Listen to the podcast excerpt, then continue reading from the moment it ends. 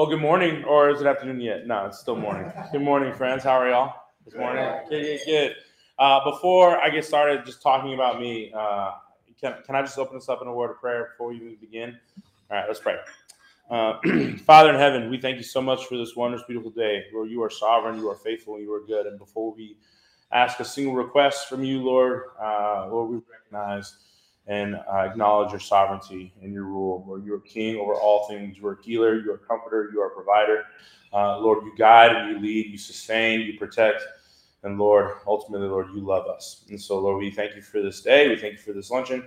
I thank you for the opportunity for me to speak, uh, Lord, and to share uh, a little bit of my story, Father. I thank you for everyone that's here, Lord, and those that couldn't make it, Lord. We pray for them. Lord, I thank you for just opportunities like this where we can live intergenerationally, Lord, as uh, those that have uh, been seasoned and been a part of the church for, for many years, Lord, at, through faithful service, uh, continue to inspire men like me and others that are new to a ministry, Lord, or uh, continuing their story in ministry. Lord, it's because of the people in this room, Lord, that legacy has continued to press forward. It's because of the people in this room that the stories of faithfulness are continued to be passed down, Lord. It's because of the people in this room, Lord, that we can continue to advance the gospel. Lord, I pray uh, for them. We thank you for this day. Be with us and guide us and lead us. Uh, and Lord, we just thank you for this time. In Jesus' name we pray. God should have said, Amen. Amen. All right. Uh, yeah. So, yeah. So, so for those of you again, uh, my name is Alex Solorio. I don't have a middle name. Uh, my parents did not give me a middle name. I don't know why. I, I, have to assume it was too expensive to add a middle name to my name. It's too expensive. It's too expensive. But uh, yeah, so uh, my mother and father is Alejandro and Olga Solorio uh, from Houston, Texas. But uh, their story is, is, far longer than that. Uh, my mother grew up in Pearland, Texas. She was a farm farm girl. and our roots, my mom's side, go down to the valley uh, all the way down to Harlingen uh, Brownsville. Uh, my grandfather was a part of a, a, a, farming family, but my grandfather was also a Tejano artist. So if you know Tejano music here in Texas, uh, my grandfather is a part of the Tejano Hall of Fame here in the state of Texas. That's where I get my my my my, my desire to dance and all these things, like just my passion in general. I think it comes from that side of the family for sure. Uh, my father immigrated to this country uh, he was born in Michoacan, Mexico, which is on the Sinaloa side of Mexico, which uh, that's the side you don't want a vacation to. you want a vacation to the other side where Cancun and all that is. Um, my my father was one of the first three. He was the youngest of the first three. Then there became more children after that. Um, my and this is part of the story of my story is that uh, my father, uh, his father, so my grandfather was uh, a wanted man in Michoacan, Mexico. He was not uh, very, uh, he was just a bad man. And he died uh, as my, my grandfather was a, um, did not participate in things that were good and also uh, was involved in, in crime and things like that. He died when my dad was four years old. And my dad has a starking resemblance to my grandfather. And so my dad had to grow up uh, with just my grandmom at the age of four. He didn't have a father. And so uh, his story goes from Michoacan to Guadalajara, uh, and just growing up, didn't wasn't able to go to school because in Mexico you can't you can't just go to school and not make money because you have to make money, and so you have the option. You can either go to school and you have to pay for that, or you have to go to work. And so my dad chose to work. My dad would sell little candies on the side, and then he would he moved on to to selling bread, where he would. The, I don't know if you know that the sombreros that are super, super huge in Mexico, they would fill them with with pan dulce, sweet bread, and he would go around selling sweet bread. And eventually, as he got older, uh, he would sell ice by the block, and so he would cut the ice. My dad worked extremely hard to get to this country, uh, and he got here. Um, crossed the border, did everything right, paid his taxes, and thanks be to God, there was a moment in Ronald Reagan's uh, uh, his his presidency where you were allowed to sign up if you really wanted to be a citizen. And my dad proudly took his test, proudly went through the process. And my, my dad would tell you he's a very much a very a proud American citizen. He loves this country, and uh, that's this is where he met Mama. And so uh, my mom and my dad met on the dance floor. And so uh, and so as the as we grew up, uh, they desired that they got a house in Southwest Houston which is where I grew up. So all of our family stayed in Pearland. My dad's side of family was a little scattered. But we grew up, I grew up in Southwest Houston, and that's where the house was. And so uh, in Southwest Houston, uh, my sister was born first, Sonia Solorio. Uh, she is uh, she was born first, so she's the oldest. A year later, I was born in 1990, um, and then five years later, my little brother was born in 1995, uh, uh, Eric Solorio. and what's interesting is that we were born culturally into Catholicism, right? in Hispanic culture, a lot of time you, you can become a cultural Catholic where you're just born into it and that's just what you do. Um, and part of our story was being Catholic for a long time. Uh, so I had known and I had already felt in my heart that there was a God. But for some reason, that's part of my story. I just didn't think He loved me. Uh, now, let me also add this to you. I want to honor my father and my mother. Uh, they are born again Christians. They live a life serving and loving the Lord uh, they're still in the same house as Southwest Houston. Uh, but as I share the story of brokenness, you can actually see how God has redeemed things. Uh, you see, because uh, my parents went through things like most married couples do. And so there was a time where after we were Catholic, there, were, there was a, a period of time where we didn't go to church at all. And I didn't know this because I was a kid. And I think that's probably the responsibility a lot of times with parents, not to show your kids the things that you're struggling and wrestling with. We just didn't know any better. We were just kids. And so uh, somebody had told my dad in the midst of this chaos of us not going to church, them hurting. Uh, somebody preached to my dad and said, you know, you need to find a church that talks about the Father, Son, and Holy Spirit. And the man gave a gospel presentation to my dad. And my dad said, I've never heard Jesus presented like this. I've never heard faith presented like this. I need this for my family. And so uh, during that time, and I was still in elementary school, and I can remember it clearly that we stopped going to the Catholic church. We had that period where we didn't go to church at all. And we ended up going to this other church. And lo and behold, I didn't find out till later that it's a Pentecostal Assemblies of God church. And it was, oh, yes, God, like very much upbeat, tambourines and everything. And that's really where I got my passion, if I'm being really honest with you. You ever hear me preach and you hear me getting excited? It's like, well, there's the Pentecostal in him right there. That's right. So and and because of and I'm very grateful for that. But I will never forget, and this is part of my story, right?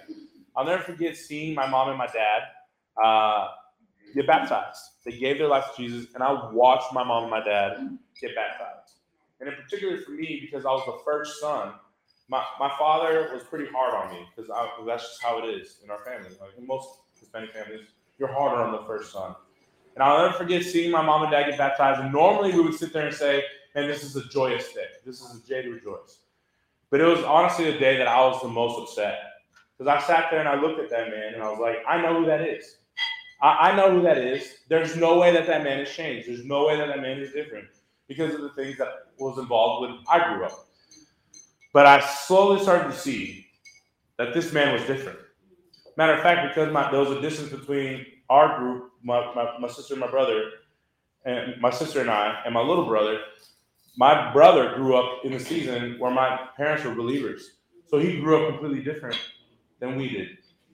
And so as a kid, of course, you get frustrated about that. That I, I was getting reprimanded and I was told to do things that my little brother wasn't being told to do. But I, I can sit back and honestly say, I give thanks to God for moments like that. I give thanks to God that my brother grew up in a household that my mom and my dad were faithful believers, that my little brother didn't have to experience things like that. But when you're a kid, you don't think that way. And so uh, it was just a frustrating moment. And so when I got to middle school, uh, I was still having a hard time. Now, as you can clearly see, uh, my sister was a cross country runner. So she was very, very skinny. She ran cross country, boom, she was gone. Uh, and my little brother's also small. He's smaller as well. He was a great runner as well. And so then you have me, right? This, uh, the Lord, that's not my ministry, cross country, right? That's not running track, running cross country, all those things that's just not my thing. I I'm a football player, right? Or at the time I didn't know any better. I was just a bigger kid, and so because of that, I wrestled with a lot of fearful of, of being left out. I was left out a lot of times. I was poked fun of uh, during grade school, and so even to the point where in elementary school and middle school, I would actually give up my milk or my juice or whatever like treat you had on your your lunch tray and be like, "Can you please not, not make fun of me today?" I was I was begging people like, please don't, please leave me alone. Don't don't make fun of me. And so when we got to the Pentecostal church, because of my bitterness of like, I don't believe this is real. I, I know that there's God, he just doesn't love me and all these things. Um, even it's what's hard is that like kids are tough. Kids, kids don't know what they're doing. And I would get made fun of then too. And it wasn't until my sixth grade year that I, I had, by fifth grade, I was already thinking about not wanting to be here anymore. And by sixth grade, I made an attempt to take my own life. And uh, I, I thought I made this master plan and I wrote three letters, one to my, my mom, my dad, one to my brother, and one to my sister. And I waited for a day where nobody was home. And I just was being made fun of that week. But what was interesting was that week leading up to that day was I had a teacher, and the teacher saw that I was going through a hard time, knew that I was troubled and all these things. And for some reason, a public school teacher, which she wasn't supposed to do this, but a public school teacher stops me and says, Hey, I know you're having a tough time. I just need you to know that Jesus loves you. Like, He loves you, and you're not alone in this. And I'm looking at her like, if I don't feel loved at home, and if I don't feel loved at this church that I'm getting made fun of too, like, what makes you think I'm going to listen to you in the place I get made fun of the most, which is at school? What makes you think I'm to believe you? So I was like, yeah, whatever, cool. And I, I went on my way. And so that Friday, that that that afternoon, uh, I'll never forget. Got under my bed and I thought I made this master plan. And in the midst of me uh, attempting, like for some reason, my mind was flooded with the thought of Jesus. And I was so mad. I was so mad because my question was, where were you? Where were you when my parents were unbelievers and I was being treated the way I was being treated or talked to? Where were you when I was being made fun of at school? Where were you at this church when, you know, I'm supposed to feel like I'm supposed to be feeling loved and these kids pick on me just as all the other kids picked on me? Where were you? And now's the time that you decide to flood my mind. Now's the time you decide to make me feel loved. And I said like every cuss word that I knew, which was like four cuss words at the time. I had no idea. But I and I didn't know who I was talking to. And I think that's the beauty is that we don't know who we're talking to. And to this day, I think all of us in this room still don't know fully who we're talking to. This is the God of the universe, creator, sustainer of everything. Do you see the stars in the sky? He knows them by name. And I had no idea who I was talking to. And so me and my, my, my middle school self was like, you know what?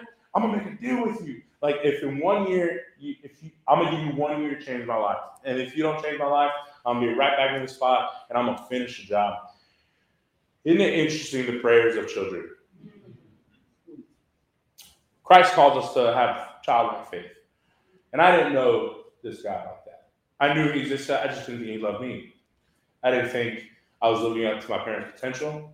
I knew that I had friends that didn't love me because they would make fun of me. And sometimes they're my friend one time, but in other instances they make fun of me. And here I am pleading to God, I'm gonna give you one year to change my life. Because I was at the end of my rope. And like I can't imagine what God thought at that time. But I got into seventh grade. My seventh grade year went into it. And I didn't know what my purpose was for me being big, but that was the year I found out. You see, we, we didn't have the money to play Pee Wee football. We didn't have the money to play a Little League. I didn't have the money to go play soccer. We didn't have money to go to YMCA. So when I got into seventh grade, it was the first time I could ever play a team sport. And I'll never forget, it was the first time I went out to go play football. And they have an A team, then they have a B team, and then they have a C team. so the A team are players that have been playing for a long time. They know what they're doing. B team is like semi, semi. They don't know what they're doing, but but they're they're out there. And the C team is like these people don't know anything.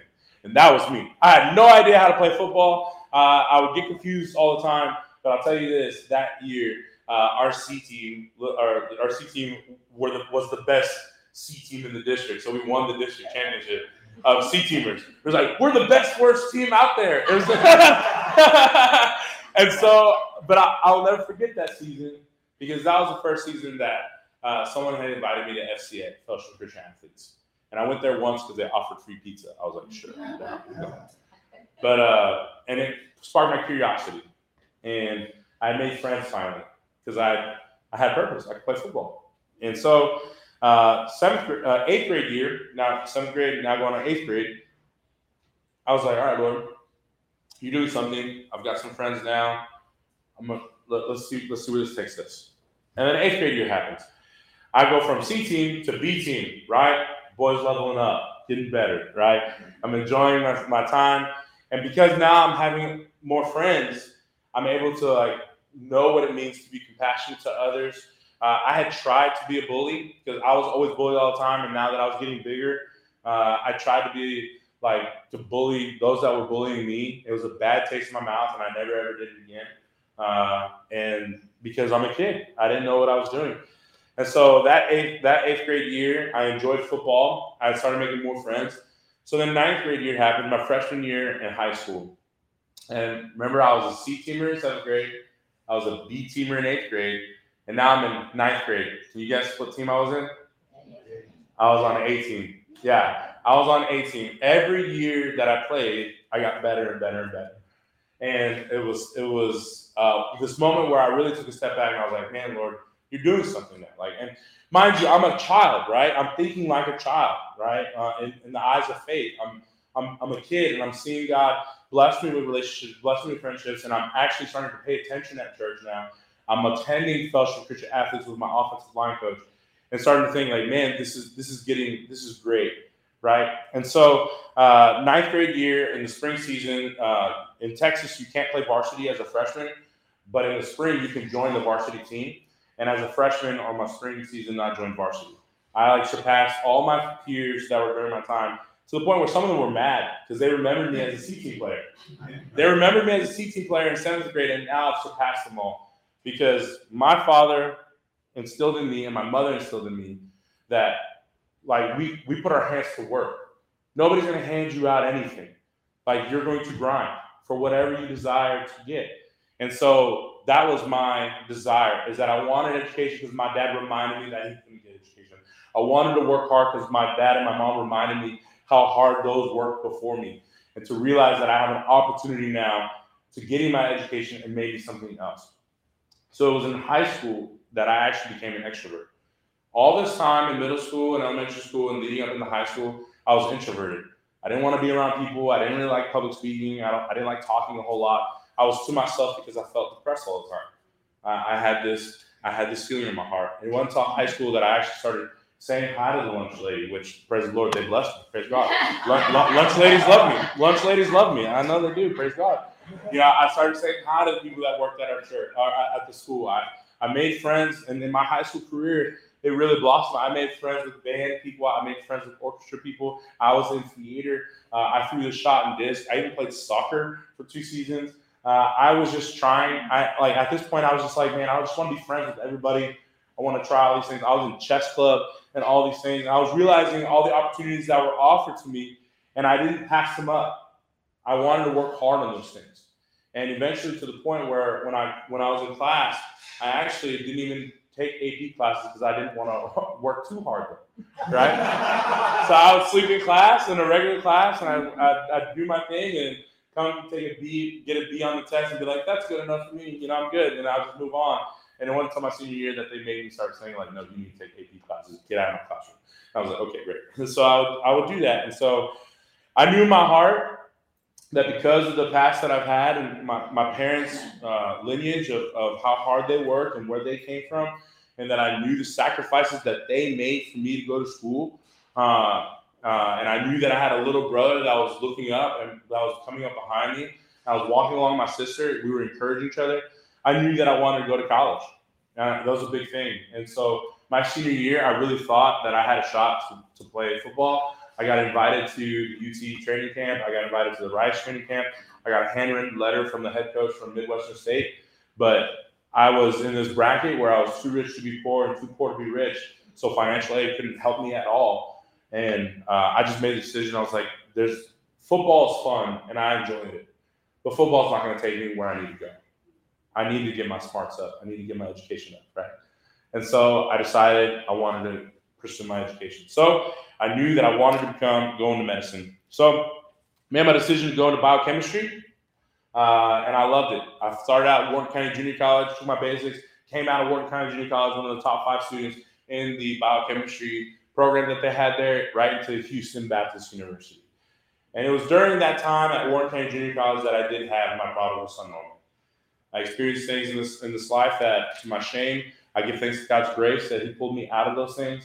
And sadly, it took a friend uh, losing his life for me to get this initial shock of uh, this is real life, and and uh, I can no longer participate in the things that my friends were doing. Um, and so, uh, when I got to Houston Baptist University, I saw it as a fresh start and a new chance to get out of Southwest Houston uh, into an on-campus presence. So that's exactly what I did.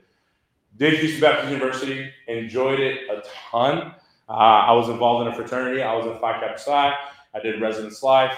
Uh, eventually, to the point at the end of my undergrad, they started a football team, and by this time, I was already four years removed from football. I just wanted to be a chaplain, uh, but then the coach said, "There's nobody to chaplain if there's no players on the team," and so we need players on the team. I was like, "Fine, coach. Like, I'll play if I can get some money, uh, like scholarship money and stuff." And he was like, "Sure, as long as you beat out these young guys that are coming out of high school." I was like, "Sounds good." And so that's exactly what I did. and so my senior year, I played football once again. I put on the pads where I thought I was at peace with leaving football, and it came back into my life, and I'm very, very grateful for that to play college ball. Um, but it was in that senior year that God made it. God made a change. See, I had a good GPA, and I was already I had already aced organic chemistry, or I got no, at least B plus for sure. Uh, I did organic I did cell molecular biology. I did I did all these things. I even took Latin. Uh, I was on my track already applying to PA schools uh, and wanting to see what life would like in the science program. Uh, but the thing was that at this time, I had already done one ministry, and it was called the HB Rec Team. The HB Rec Team would go around to camp to camp to camp all summer long and do recreation with kids and tell them about the gospel of Jesus Christ. It was the most fun I had ever had. And I was at these moments, I did it for two years. And it was during those moments where my professors were asking, Are you sure you're not called to ministry? And I was like, Ah, of course not. I just took organic chemistry. Of course not. I just took cell and mold. Of course not. I'm I'm doing all these things and I did all these labs and it's my senior year. Of course I'm not called to ministry. I'm supposed to be in in, in a in a medical practice. That's my that's my thing. And they're like, mm, I don't know maybe you should pray about this. Again, remind you at this time that my I was so focused on my academic journey that my spiritual journey was was in the air. You see, again, I went to the Pentecostal church, and I have a lot of respect for my Pentecostal friends and brothers and my church family. But there were questions that I had that weren't being answered. And I remember vividly being told that I had a rebellious spirit because I wanted to understand why I couldn't wear certain things or watch Transformers or do these things that we're being told that you can't do those things because that's not of Jesus, right? If it ain't VeggieTales or this and the other, you got to throw it all out. I remember vividly throwing out Jurassic Park and like my Power Ranger stuff and being like, what does God? Why does God hate dinosaurs? Like that? that what, what's wrong? I'm a kid. I why I like dinosaurs. What are you talking about? And so I had left that. I didn't go to that church uh, when I got to college. I went to this non-denominational church with my friends, but eventually landed at Tallowood Baptist Church where I would go there to worship with a friend of mine. And so by this time, uh, I was I did the rec team, and I was at this Baptist church. I was getting my questions answered. My professors were really gracious to me, and it it hit the the moment where I needed to make a decision, and I chose no. I'm going to stay in science. I'm going to give. I'm going to finish through. What was interesting is what I'm not telling you. It? A lot of times when we talk about our story, we want to talk about the highlights. What I will tell you is this, and I want to be transparent as possible, is that I had I had a pride about my GPA. I had a pride about how smart I was. And I actually, it was a pet peeve of mine when people talk to me like I'm stupid and I don't know what I'm talking about. And so when people would do that, I would quickly ask, What'd you get on that last test? Or, hey, like, what's your GPA? Or what are you doing right now? Oh, okay, great. Go to the library again. Like, go, go, go. And I would purposely throw it in people's face. And I had a mentor at the time and he sat me down because that I had this pride about being educated. And he said, Alex, why do you want to be a doctor? I was like, I want to be a doctor because I want to help people. He goes, That's BS. Everybody wants to help people. Why do you want to be a doctor? And the truth was this the reason why I got my education, the reason I wanted to be a doctor was because deep down behind all the layers of thinking that I wanted to be so good, I wanted to go back to my side of town And to all the people that made fun of me, all the people that said things to me, all the people that treated me wrong, I wanted to go back to my, my hometown and say, look what I am now and where are you at? You see, a lot of times when we talk our story, we only want to share the good things. This was the brokenness that was in my life. And this is why it's important that I encourage all young people to find a mentor. Because it took a mentor peeling away at the onion of my heart and saying, that's not a good reason to be a doctor. It's not a good reason for you to go into medicine so you can go back to where you came from and show it off in their face because that's they're the ones that made fun of you. They're the ones that left you out. And I was like, no, you're right. He was like, so what are you gonna do? And me and my thick head, well, I'm gonna just finish my college career. I'm gonna get my medicine degree and I'm gonna give it to the Lord. How wrong I was. That semester, I failed every single class except my Christianity class. I went from in the threes category to low twos in my GPA. No school would ever talk to me. I'm a senior. I'm a senior, and I failed every single course. And I had the same professors, same study style, same everything. It was the most. I had phone calls from the dean thinking that I was depressed and that I was like wanting to take my life because I was doing so bad in my classes. And I was like, I'm not depressed. I don't know what's happening to me. Like every class that I take, I do it the same way I've always done it, and I'm failing. And the only class that I passed that semester was my Christianity class, and I'll never forget it. It was finals, and I studied for two weeks. I studied hard. I was like, I'm going to ace this test, like I've done it before. I'm gonna, I'm gonna, I'm gonna do it. And I got to the class. I got to the test. I memorized everything on the study sheet, and I got to the test, and it was like I was reading hieroglyphics. Not one question on the test processed in my brain. And so I turned the page around and I wrote a letter. And I'll never forget. Dr. Henderson is his name. I wrote a letter to Dr. Henderson. I was like, uh, Dr. Henderson, this is not a reflection on you. You've always been a great professor. You've always encouraged me. I don't know what's happening in my life right now, but I know some. I know this that God is faithful and He's leading me. And though I might not be in science anymore, I want to thank you for the way you've you've led me. And right, I turned like, well, it's funny. And then I sat there. I sat there, and the smartest girl in the class, she would always finish these tests for some reason, like 15 minutes, where it would take us all 45 minutes. But she got up, she turned in her paper, and all of us were like, oh, well, classic. She's the smartest girl in the room. She really was. I think she's a neurosurgeon now. Uh, and then I got up right after her, and everybody in class was like, like, and so I turned in my test, and I shook his hand. And I was like, "Thank you for everything." Read the back of the test. I changed my degree to Christianity my senior year. Something you don't do. You don't change your major in your senior year. But this is the part that's beautiful. See, God redeems time, and God is faithful to those who walk in obedience.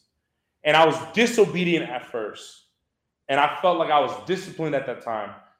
And the fact that I didn't finish my science degree was an answered prayer to what my life's calling would be in the eyes of God. God allowed me to change my major. I was still at an amazing school. And lo and behold, I changed my major to Christianity and I finished my Christianity degree in a year and a half.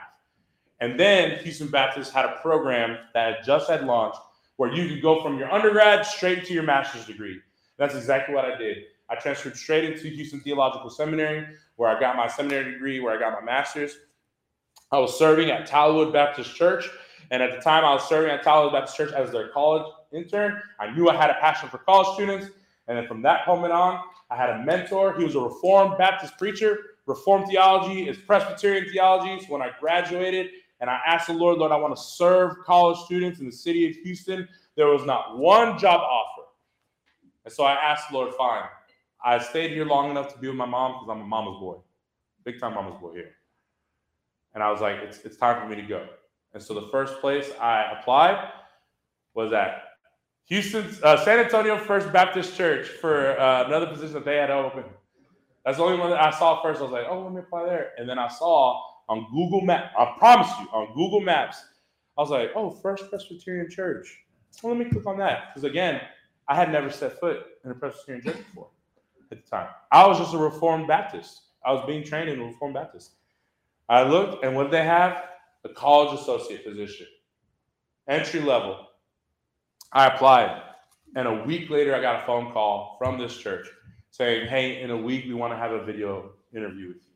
And I was like, Sounds good. Thank you so much. Appreciate it. Look forward to it. I was like, Oh man, this is so good. Called up my professor, my mentors. I was like, I was like, Hey guys, you know, God bless you. How you doing? They're Like, oh, did you find something? I was like, Yes, I did. Uh, what's a Presbyterian? That's the first question I asked. It's like, yeah, it's this great church. It seems like you got. To, I looked at their values. What's a Presbyterian? And I had no idea. And uh, there, and my mentor looked at me and says, "Well, have, do you agree with everything I've been teaching you this, these past years?" I was like, "Yeah, absolutely." He was like, "Congratulations, you're a Presbyterian. The only thing that you'll wrestle with is is baptism, but your church that I'm looking at doesn't. It's not a hill to die on talking about baptism. It, it, it's a it's a conversation. So if God's calling you there, pray about it. And I did. And I had my video interview. And for some reason, I had felt called, even though I had a master's degree. This was an associate's level. And they told me from the jump that it was like, look, you're overqualified for this entry level spot. And I was like, I do not care. I want to be in ministry. I want to get my hands dirty and messy. And so I got here. At the time, I was dating um, a, lovely woman. Uh, she for three and a half years. Uh, and when we got here, I was like, man, I'm gonna buy an apartment for us. And then I'm gonna put a ring on it, right? I'm put a ring on it. But starting the family, this classic thing that everybody ever does, right? And my mentor told us because she was also at my mentor's church. Said, look, three things are gonna happen. You either gonna the the distance from you being in Houston, from her being in Houston and me being in San Antonio, was gonna separate us. The distance would actually bring us closer together because we're gonna fight for each other, or the distance is gonna create so many issues that it'll manifest itself in our marriage. And we, we looked at each other. I'll never forget. We looked at each other. Oh, we're gonna be fine. We didn't even make it. I got here August 30th. We didn't even make it out, out of October. God was very clear, like, hey, this is not your wife. And thanks be to God, she, she's doing well. And so that's my story of how I first got to First Presbyterian Church.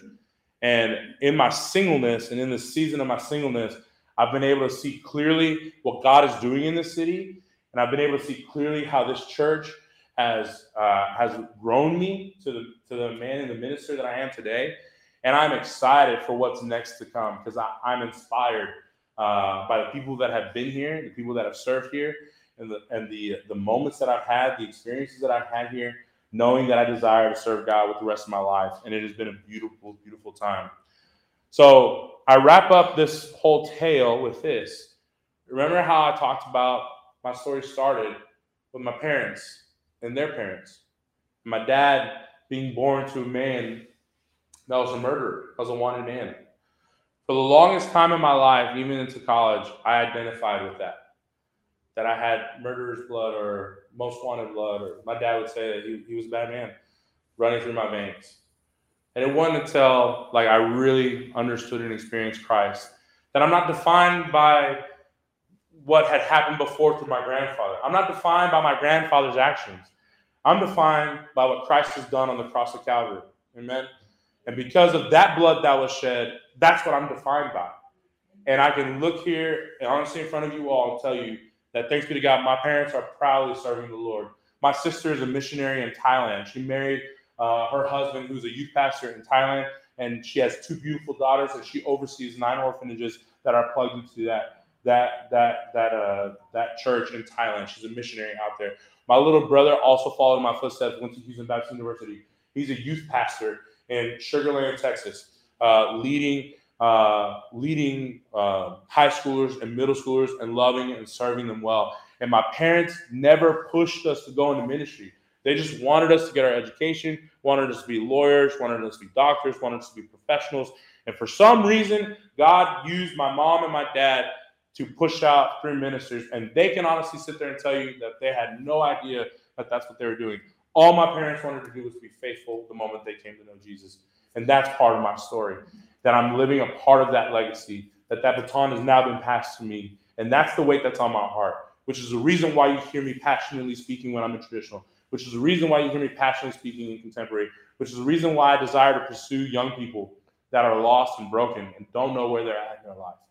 And so that's a little bit of my story.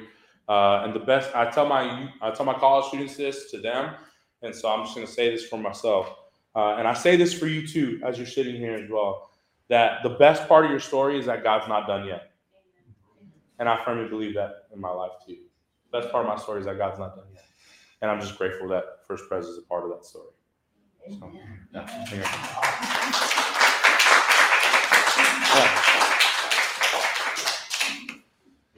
Other things you want to share? No, if they have any questions, you know. Any um, questions for yeah. this guy? I hope, my hope and our desire, as we discussed having some of our staff come in, is that you would be able to see inside this heart.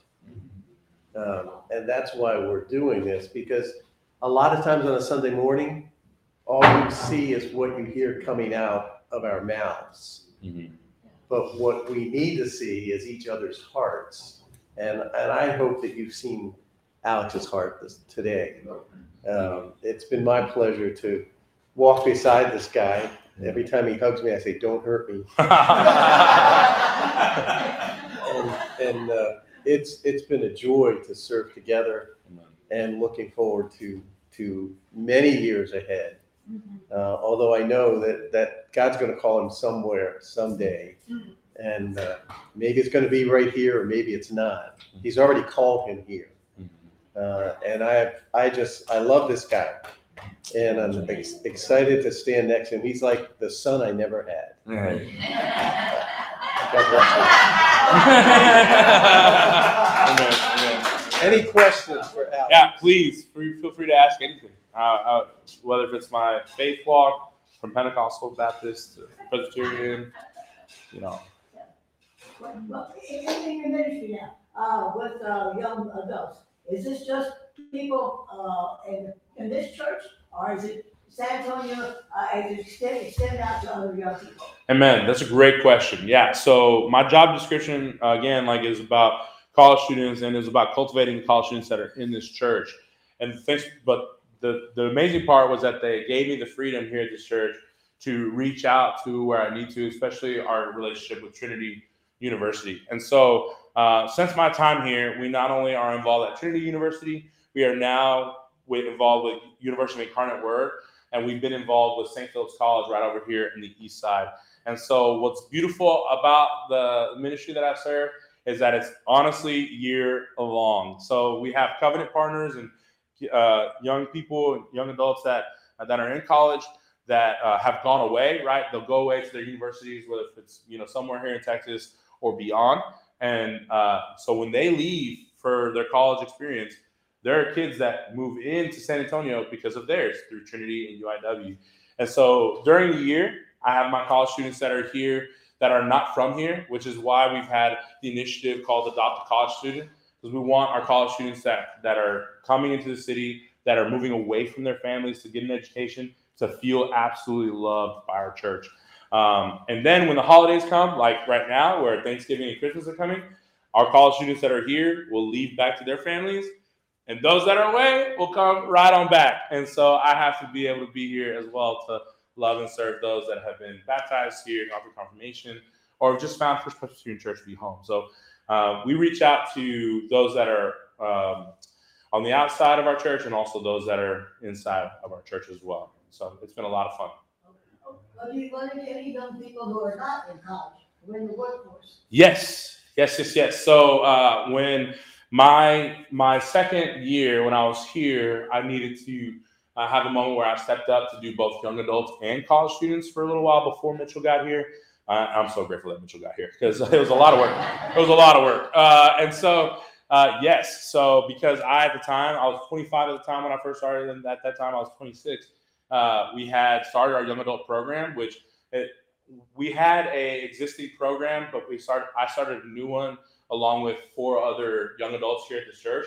Carter Ray being one of them, which has been a drummer here and has grown up in the church for a long, long time. Uh, Hunter Verfuel was one of them as well, and a few others. And it started out with four in the student center uh, of a new wave of, of young adults in 2016. And after a year, that four turned to 35 and then turned to 42. And then that's when Mitchell got here. And thanks be to God, Mitchell, I was able to hand that off back to Mitchell and say, like, hey, I love young adults, but I've taken us this far. Because again, I'm still single. Thanks be to God. I, I can have the knowledge of knowing what God Scripture says about dating or marriage or things like that. but I don't have the wisdom, right? I, I haven't walked through it. I don't have the experience, and so that's why it was a blessing that Mitchell got here. So yeah, so I and now that I'm ordained and stepping into this role, I, I'm going to have a little bit more of a hand on both overseeing college students and having them healthy, a healthy transition them into young adulthood uh, or emerging adults. That's what we call them. So, yep, yep, yep. Having a ton of fun. Having a ton of fun doing it. Yeah. Sure. Yeah, yeah, yeah. And varsity, I, I am so far removed, uh, you know, my bachelor, is there varsity still on college campuses or not? Yeah, absolutely. Actually, our uh, our our biggest leaders in our church right now that are during the season are InterVarsity students, and so we've had a long-lasting relationship with InterVarsity for over six years, and so I partner with them a ton on campus. Uh, when FCA, when I found out FCA was in the city as well, I got involved with FCA, and a ministry that I was never a part of when I was younger was Young Life. Uh, but when I found out that Young Life was in the East Side, serving and loving those kids, which this is part of my heart, is uh, is seeing those that are unseen. So there are some area codes in our city. So first of all, a little de- demographic. Uh, San Antonio is the number one city where it has the biggest disparity in the shortest amount of space. So you can go two zip codes and find from the most rich, go two zip codes away, and you'll find the most poor. And what's interesting is that just those two zip codes away, one high school will have nine youth ministers, uh, people ministering to those kids, loving on those kids, finding ways to get them to camp and stuff. And you'll go two zip codes away, and you'll have not one youth pastor serving another kids on another side of town. And so when I found out that Young Life was on the east side, I had never been a part of Young Life my entire life, but I said I want to volunteer out there. And so so for now, for the past five years, I've been involved with InterVarsity, Young Life, uh, Fellowship of Christian Athletes, and we've had two initiatives to bring us all together as a collective, which has been beautiful. So, yeah. Mm-hmm. No, no, it's all good. Just because I have a, a former student of ours that is with Alpha. Mhm. Do you know if that's around down here? Chi Alpha is a uh, organization that's out there in at UTSA, uh, and and they're thriving out there. They haven't moved down to Trinity or UIW, and there's multiple reasons why people like they, they, they like where they're at, and so uh, there are multiple. The best part is this: is that there are multiple ministries on different campuses that do different things, and so you like, for instance, I was a part of Baptist Student Ministries when I was at Houston Baptist University Classic because it's a Baptist university. So but I haven't found a Baptist University downtown here. But there is a BSM at UTSA, so it just depends on what campus you're at. My intention is this: is that I'm not here to wave the banner of like one organization over another. My mission is about pointing college students to the cross, pointing them to Jesus Christ, and that's also been a part of my story. Is that I get so tired of people building their own kingdoms, only being about their organization, only being about just their church, only being about just their pastor. No, like we're all on mission, and there is a real need to like meet young people where they're at. And if if you're if you're pointing people to Jesus, I'm about it. So let's let, let's work together. So.